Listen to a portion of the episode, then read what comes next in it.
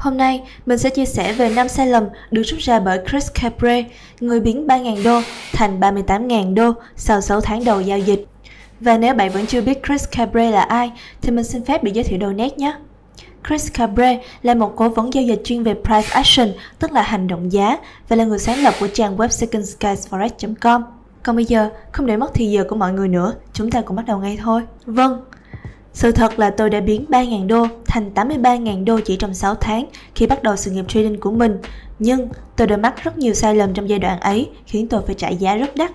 Mục tiêu của video này là để chia sẻ với bạn 5 sai lầm giao dịch bạn cần tránh ngay từ đầu.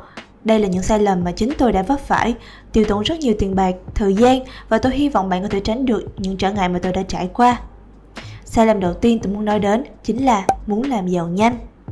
Có rất nhiều người đến gặp tôi và nói rằng này, liệu tôi có thể biến 10 đô thành 1.000 đô hay biến 1.000 đô thành 1 triệu đô trong 20 ngày hay không?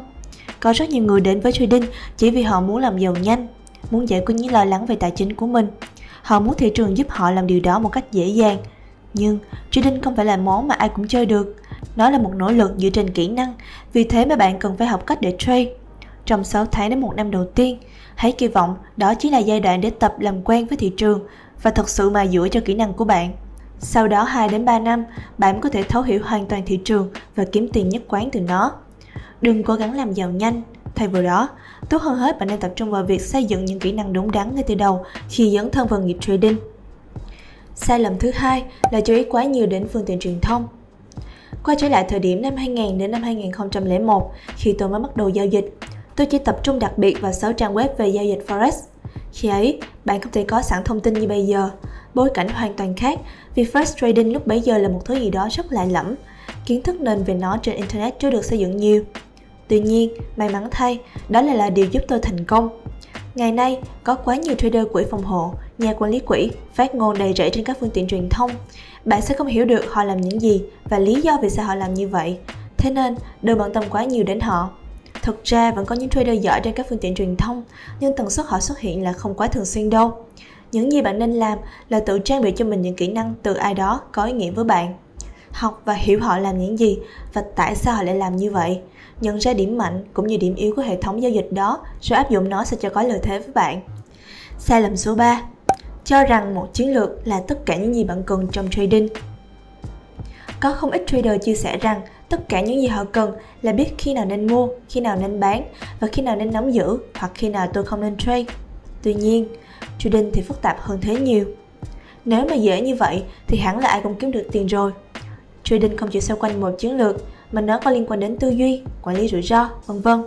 Có rất nhiều người nắm trong tay một chiến lược tốt, nhưng tư duy của họ thực sự không đúng đắn hoặc không thực sự đủ kỷ luật, thậm chí giao dịch trả thù hay còn hiểu là revenge trading, hoặc họ không bám vào kế hoạch giao dịch của mình, hoặc họ thấy setup xuất hiện nhưng vẫn không hành động, hoặc mắc hội chứng FOMO.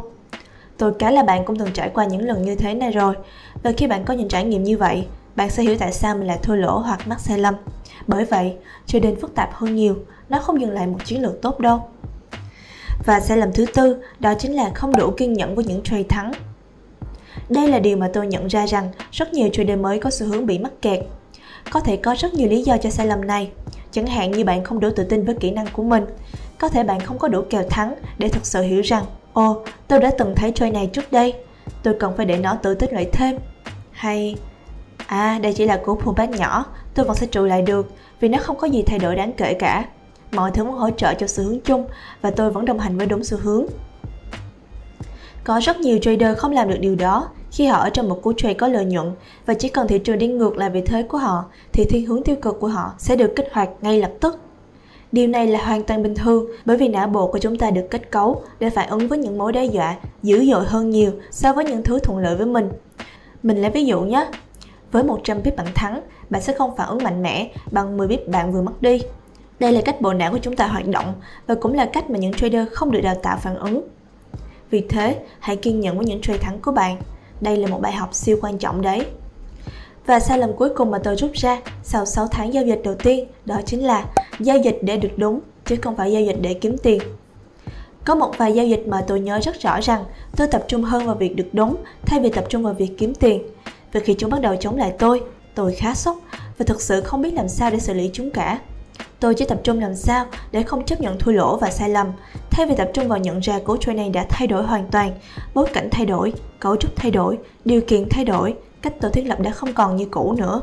Mọi thứ bây giờ đã khác xưa hoàn toàn. Nhưng bởi vì tôi đã không chú ý đến điều đó, tôi không theo dõi chạc và thực sự chỉ chú trọng vào việc được đúng.